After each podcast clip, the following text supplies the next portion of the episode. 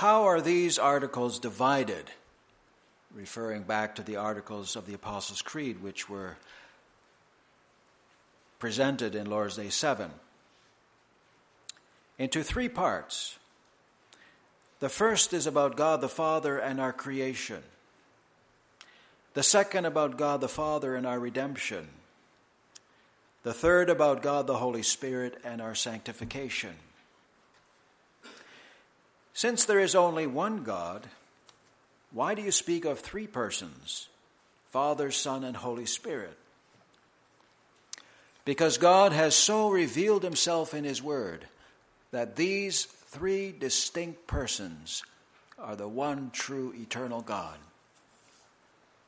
So far, the confession of the church.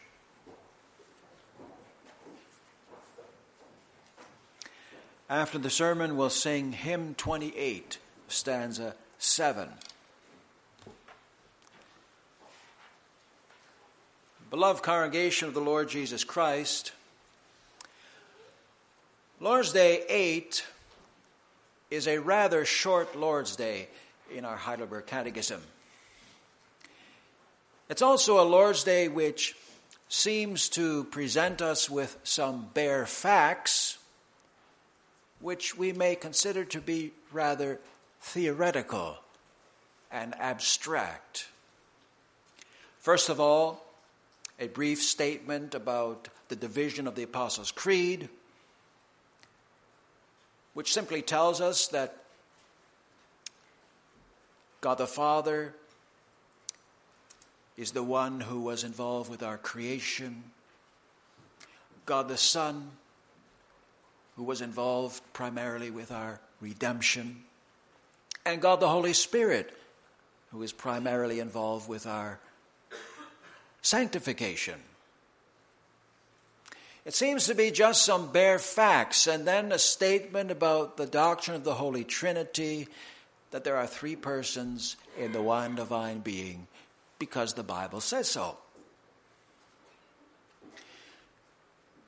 It's a Lord's Day which we may consider to be rather abstract, but, brothers and sisters, we are not just dealing with some abstract facts here we are dealing with our confession about God.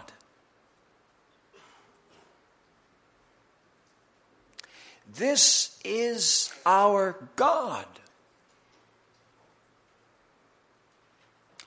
Forever and ever.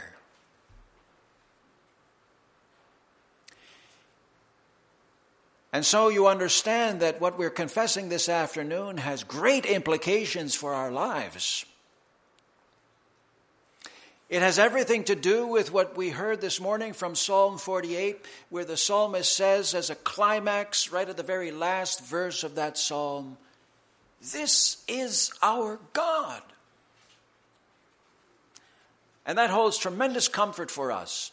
That holds tremendous meaning for us. And so I summarize it this afternoon as follows We confess the triune God. And we'll know three things, two things. First of all, he has revealed himself as three in one. And secondly, he is at the foundation of our lives.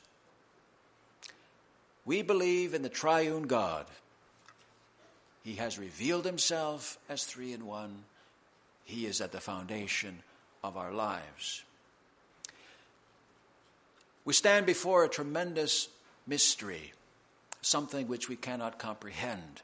As brief as this Lord's Day is, brothers and sisters, it still is a very complex confession that we are making.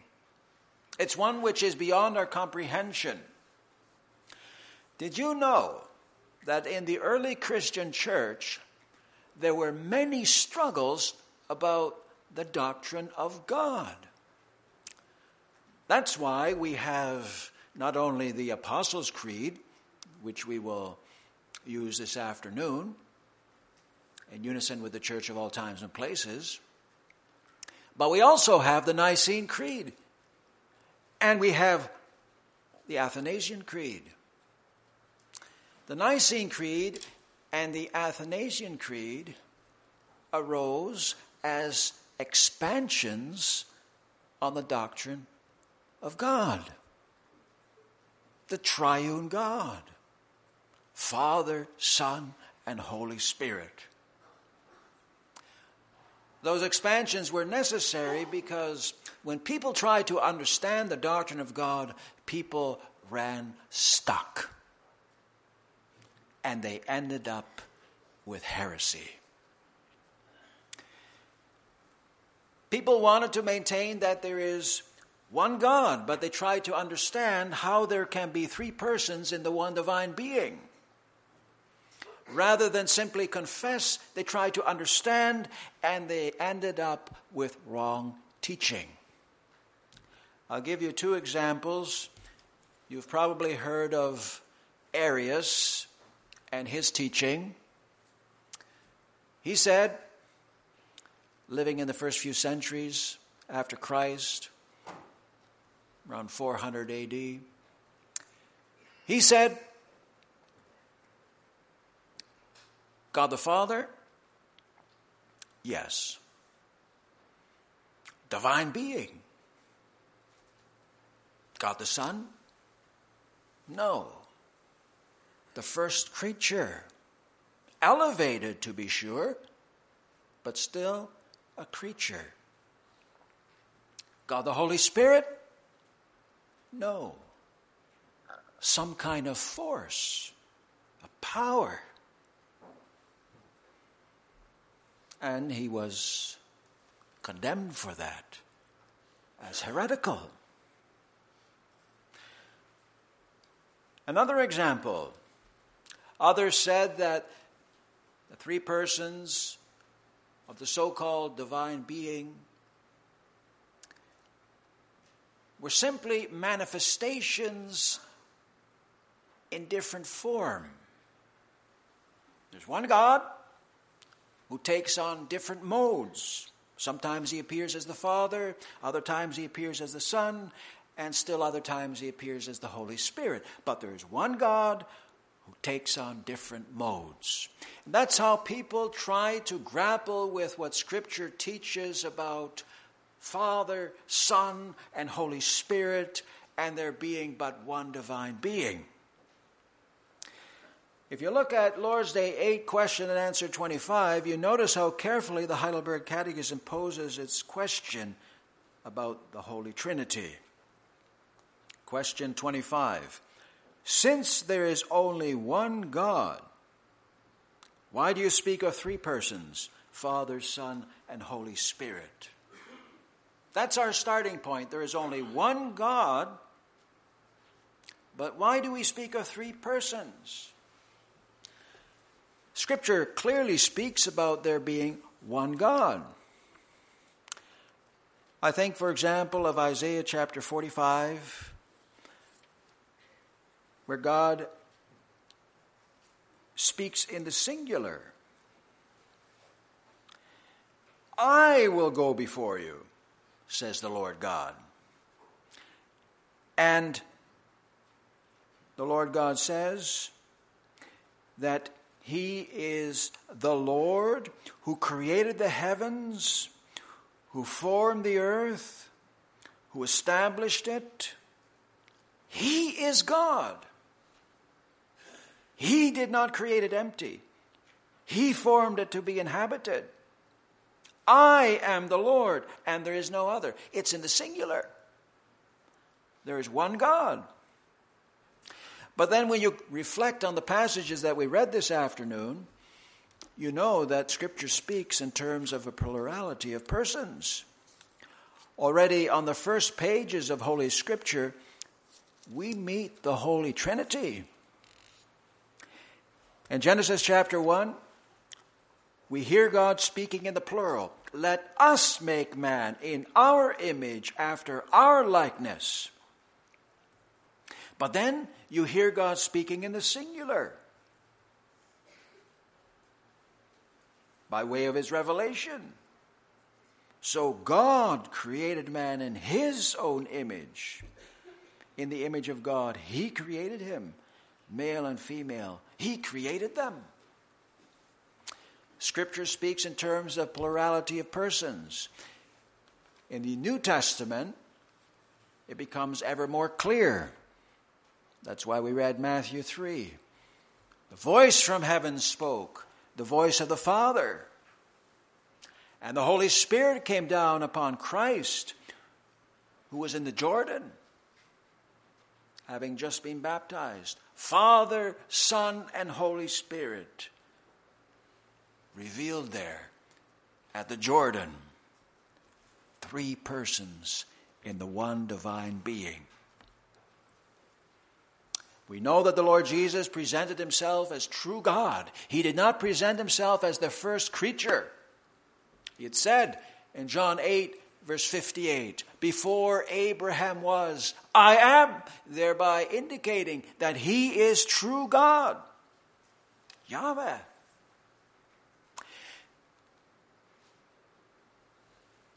And each person of the Holy Trinity is accorded divine honor. At the end of the Gospel of Matthew, we hear that command to go out and baptize.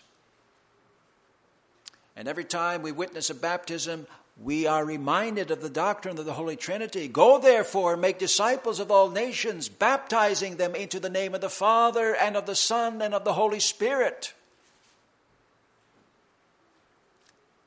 We receive the name of the triune God at our baptism.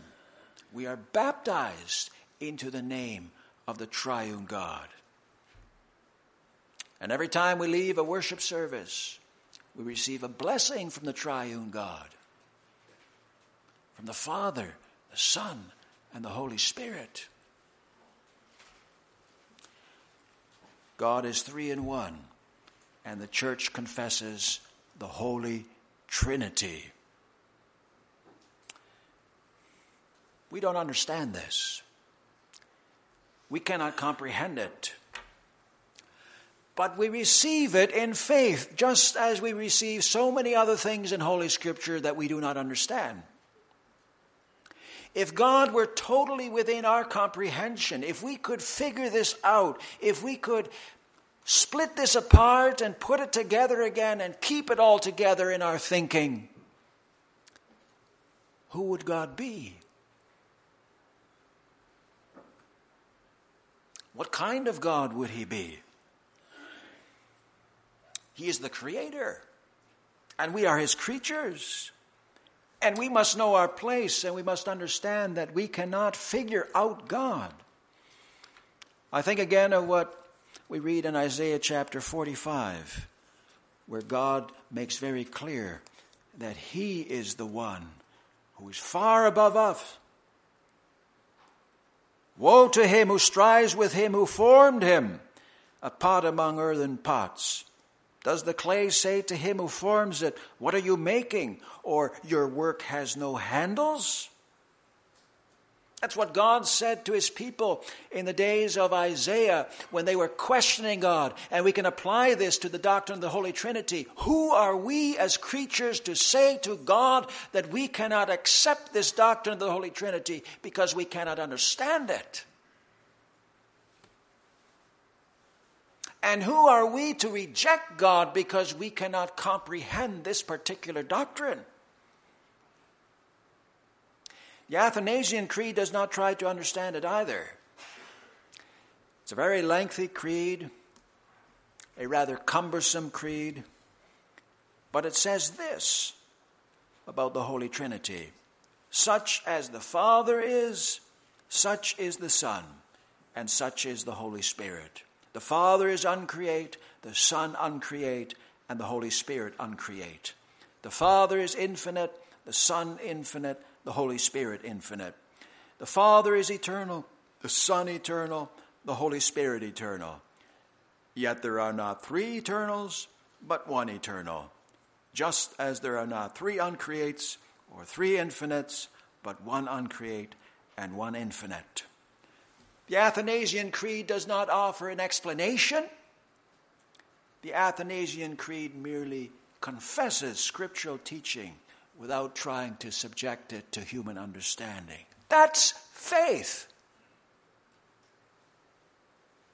And the Christian church says, This is God, our God, forever and ever. And He will be our guide even to death. Does that mean that our faith is irrational? That we turn off our minds and just mindlessly accept that which we cannot understand? No. That means faith is supra rational. It is something that is in a category all by itself. It is above and beyond reason. In Lord's Day 7, we confess that true faith is that we accept as true all that God has revealed to us in His Word. And Holy Scripture speaks to us in so many places about the fact that God is three in one. And when Scripture speaks about God as such, brothers and sisters, Scripture makes very clear that this is full of practical implications for us because this triune God is at the foundation of our lives. The Heidelberg Catechism does not try to explain this doctrine, but the Heidelberg Catechism tells us the tremendous riches that we have in the triune God the Father in our creation, the Son in our redemption, the Holy Spirit in our sanctification. We owe our very existence to the Father. We owe our redemption to the Son. We owe our sanctification to the Holy Spirit. All three persons of the Holy Trinity were involved in each of these different works. And there are all kinds of scripture references to show that. But the Father's primary work was creation. The Son's primary work was redemption. And the Holy Spirit's primary work is sanctification. And that's why we said at the beginning this doctrine of the Holy Trinity does not take on an existence of its own, and it shouldn't. And we shouldn't consider it as something abstract. Because the Catechism speaks about God the Father and our creation. And it speaks about God the Son and our redemption. It speaks about God the Holy Spirit and our sanctification. Just like Psalm 48 speaks about the city of our God. That's something very personal. Our God. Indeed, He is at the foundation of our lives. God created us. God called us into being. God put us on this earth at this, this particular place and at this particular time. Psalm 139 speaks about that so beautifully when it says that God knows our coming and going, our sitting down, and our rising. He knows everything. He is the God of our existence. He is the God of our creation. He is the God of providence. He is the God who goes with us all the days of our lives. He's the God who watches over us. He's the God who makes all things work together for our salvation.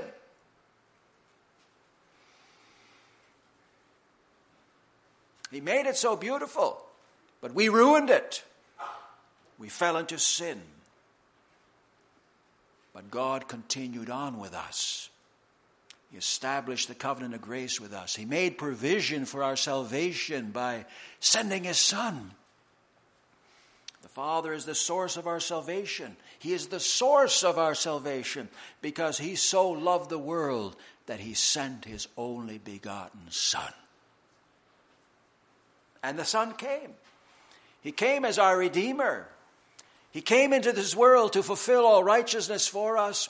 He fulfilled all the requirements of God's law for us where we fell. He paid the price for all our sins by going to the cross for us. He loved us even to death. His own death on the cross. He conquered Satan and death by his death and resurrection. And He has washed us from all our sins. He is the pioneer of our salvation. He is the one who paved the way for us to the Father in heaven in the covenant of grace by his death and resurrection. And the Holy Spirit is the one who works on us from day to day. He is the one who works faith in our hearts. He is the one who dwells in God's people and who renews God's people. He is the one who breaks down the power of sin in our lives and who makes us live out of the resurrection of Jesus Christ so that just as we were buried with Christ by baptism into his death, so are we raised to walk a newness of life by Christ's resurrection power. Through the work of the Holy Spirit, we begin to leave behind the things of the old nature and to put on the things of the new nature. Through the working of the Holy Spirit, we leave behind the ways of death, the ways that lead to death, and we walk in the way of life, the way that leads to eternal life. The Spirit imparts to us what we have in Christ. And as such, the Holy Spirit is the applier of our salvation because He works faith in us so that we appropriate the gospel of salvation and share in Christ and all his saving merits. This is our God. This is our God. The source of our salvation, the pioneer of our salvation, the applier of our salvation. Our creator, our redeemer, our sanctifier and in every one of those respects, brothers and sisters, the triune God is at the foundation of our lives. He is our personal God. And in the covenant of grace, we have a personal relationship with Him. We may be children of the Father through the Son and because the Holy Spirit works in us. You see, brothers and sisters, this is what it means that God is at the foundation of our lives. And that's why, in the early Christian church, the doctrine of the Trinity was so important. That's why we not only have the Apostles' Creed, but also the Nicene Creed and the Athanasian Creed. They fought about it because they wanted to hold on to God and everything that God has revealed about Himself, about His being, and about His work, and about who He is for us. Because we know God in relationship with Him. And this is crucial. Because if God, the Father, is only God, and Christ is only the first created being, then we have no Savior. And then the wrath of God still stands against us because no one would have been able to bear the burden of God's eternal wrath against sin and deliver us from it. If the Holy Spirit is not true God, we would continue to walk in sin. We would never lift our hearts on high to God in heaven because the unspiritual man does not seek the things of God because they are foolishness to him. The Spirit must work in our hearts, by whose power we seek the things above. And when we start to seek the things above through the working of the Holy Spirit, then we also begin to leave behind the things of the fallen nature and put on the things of God. That new nature, then the walls of resistance can be broken. But if the Holy Spirit is not true God, then the walls of resistance in our sinful hearts would never be broken down. And we would never look up to God. And we would never begin to walk in newness of life. So everything is at stake. And that's why the Athanasian Creed says, So he who desires to be saved should think thus of the Trinity. Moreover, this is the Catholic faith Unless a man believes it faithfully and steadfastly, he cannot be saved. Lord's Day 8 is a very short Lord's Day, a very straightforward Lord's Day in its wording, but very complex in its meaning and in its outworking. Everything is at stake. And the Athanasian Creed makes that very clear. So he who desires to be saved should think thus of the Trinity. By God's grace, through the working of the Holy Spirit, we confess this doctrine. We confess that God is three in one, that there are three persons in the one divine being.